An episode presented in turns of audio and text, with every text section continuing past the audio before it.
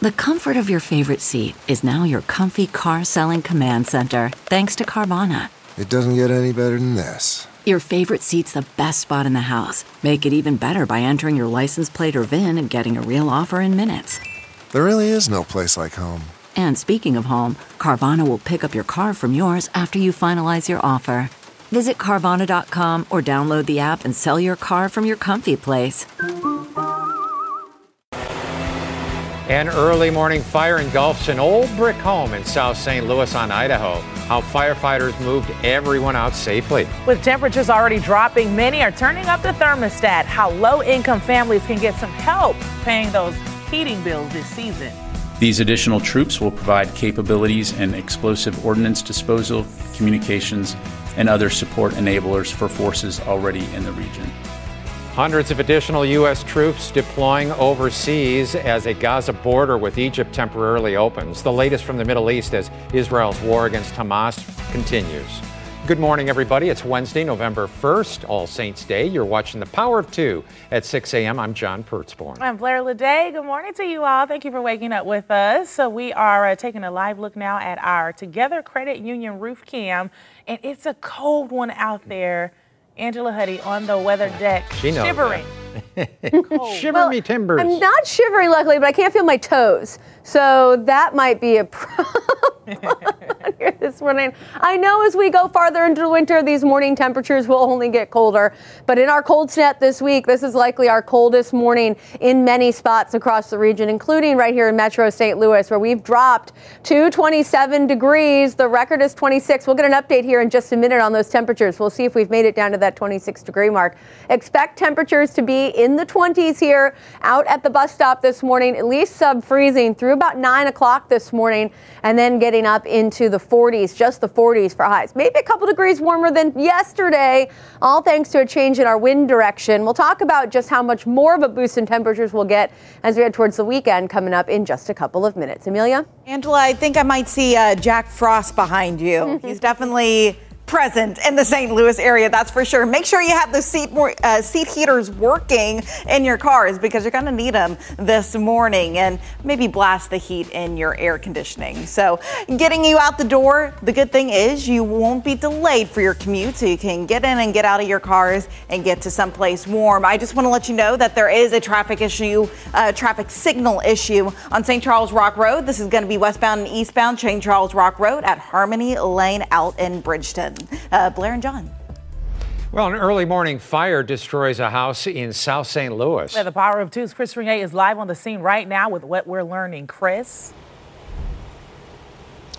Blair and John, still a very active firefighting scene here. We are on Idaho, basically at 55 in Loughborough in the Carondelet neighborhood of South St. Louis. Let me take you right up to this home because flames have again shot out of the top of this two-story home. You can see them just pouring out of the back of this building. St. Louis City Fire Crews have two aerial ladders extended above this building. They were putting water on it a short time ago.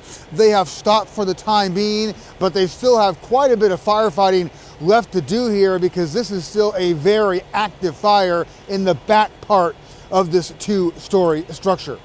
Let me show you some video that our Nissan Roadrunner Nick Lopez captured earlier. St. Louis firefighters getting the call here about 4:15 this morning. This is an occupied single-family home, according to the battalion chief on the scene here for the St. Louis City Fire Department. As far as we can tell, and as far as we have been told, there was only one person living in this home, at least only one person inside when this all happened. I spoke with her briefly. She got out okay.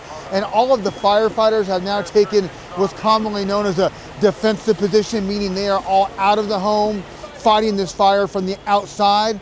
That's because there is concern about the structural soundness, as you might imagine, of this whole uh, home building at this point because of the fire. Most of the roof has collapsed on the second floor and firefighters really taking a defensive approach using these aerial ladders to try and get some water on it. But it is definitely a dramatic scene at this point as flames continue just to pour out of the back of this building. The flames were down a bit for a while, but now just within the past 10 minutes or so, the flames have certainly worked back up. I want to take you back out here live briefly and show you again the fire in the back of this building, certainly intense. Fire crews have their hands full out here still, and they will be out here for some time this morning. Good news though, John and Blair, resident not hurt, firefighters not hurt. Bad news, building destroyed. For now, live in South City, I'm Chris Regnier. Thank you so much, Chris. It is 6.04 right now. Well, furnaces are fired up this morning, and a nonprofit group wants to help some people pay those heating bills. The Power of Two's Laura Simon is live in Ferguson this morning with a look at who qualifies and how you can get some help. Good morning to you, Laura. Good morning to you, Blair. This essentially helps low income families pay their Spire heating bills. And this cold weather this morning might already have you feeling a bit stressed out about how to make ends meet this winter with inflation at an all time high. And now we're having to heat our homes again. So this service is going to be provided here at the St. Peter's Resource Center from 10 this morning till 3 this afternoon. It's located on Stein Road here in Ferguson.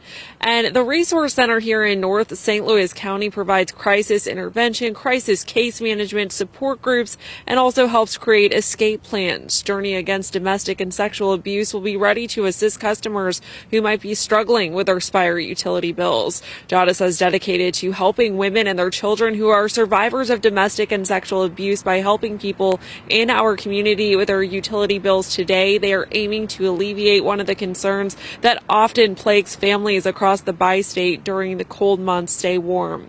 This event is not exclusive to survivors of domestic and or sexual abuse. It is open to anyone in need of assistance who meets the eligibility criteria that's outlined on a flyer on their website. It is mostly based on your household income. If you plan to attend, JADASA Inspire representatives are going to be on site here helping people out. Assistance is going to be provided on a first come, first served basis, so you might want to get here earlier rather than later. This is the first year that Spire has partnered up with this nonprofit group. In order to receive assistance, you're asked to bring your Spire utility bill as well as an ID and also proof of income. Reporting live here in Ferguson this morning, I'm Laura Simon. Thanks, Laura. Well, what started a massive fire behind a thrift store in Fairview Heights yesterday morning? Still a mystery. 36 firefighters from eight different departments battled the flames in donation tractor trailers, keeping those flames from causing serious damage to the Savers building. The Fairview Heights fire chief says there is significant smoke and water damage. It's unclear when or if the store will reopen. No one was injured. By the way, that same area was destroyed by a tornado more than 10 years ago. Well, the city of Silex in Missouri agrees to improve the city's contaminated water supply. Tests show there is too much radium in the water. The EPA had a public meeting about the issue earlier this month. They say Silex will submit a short-term plan to provide other drinking water to people living there. They'll also work on a long-term plan to improve the water supply. The city plans to use grant money from the American Rescue Plan Act to pay for a long-term solution.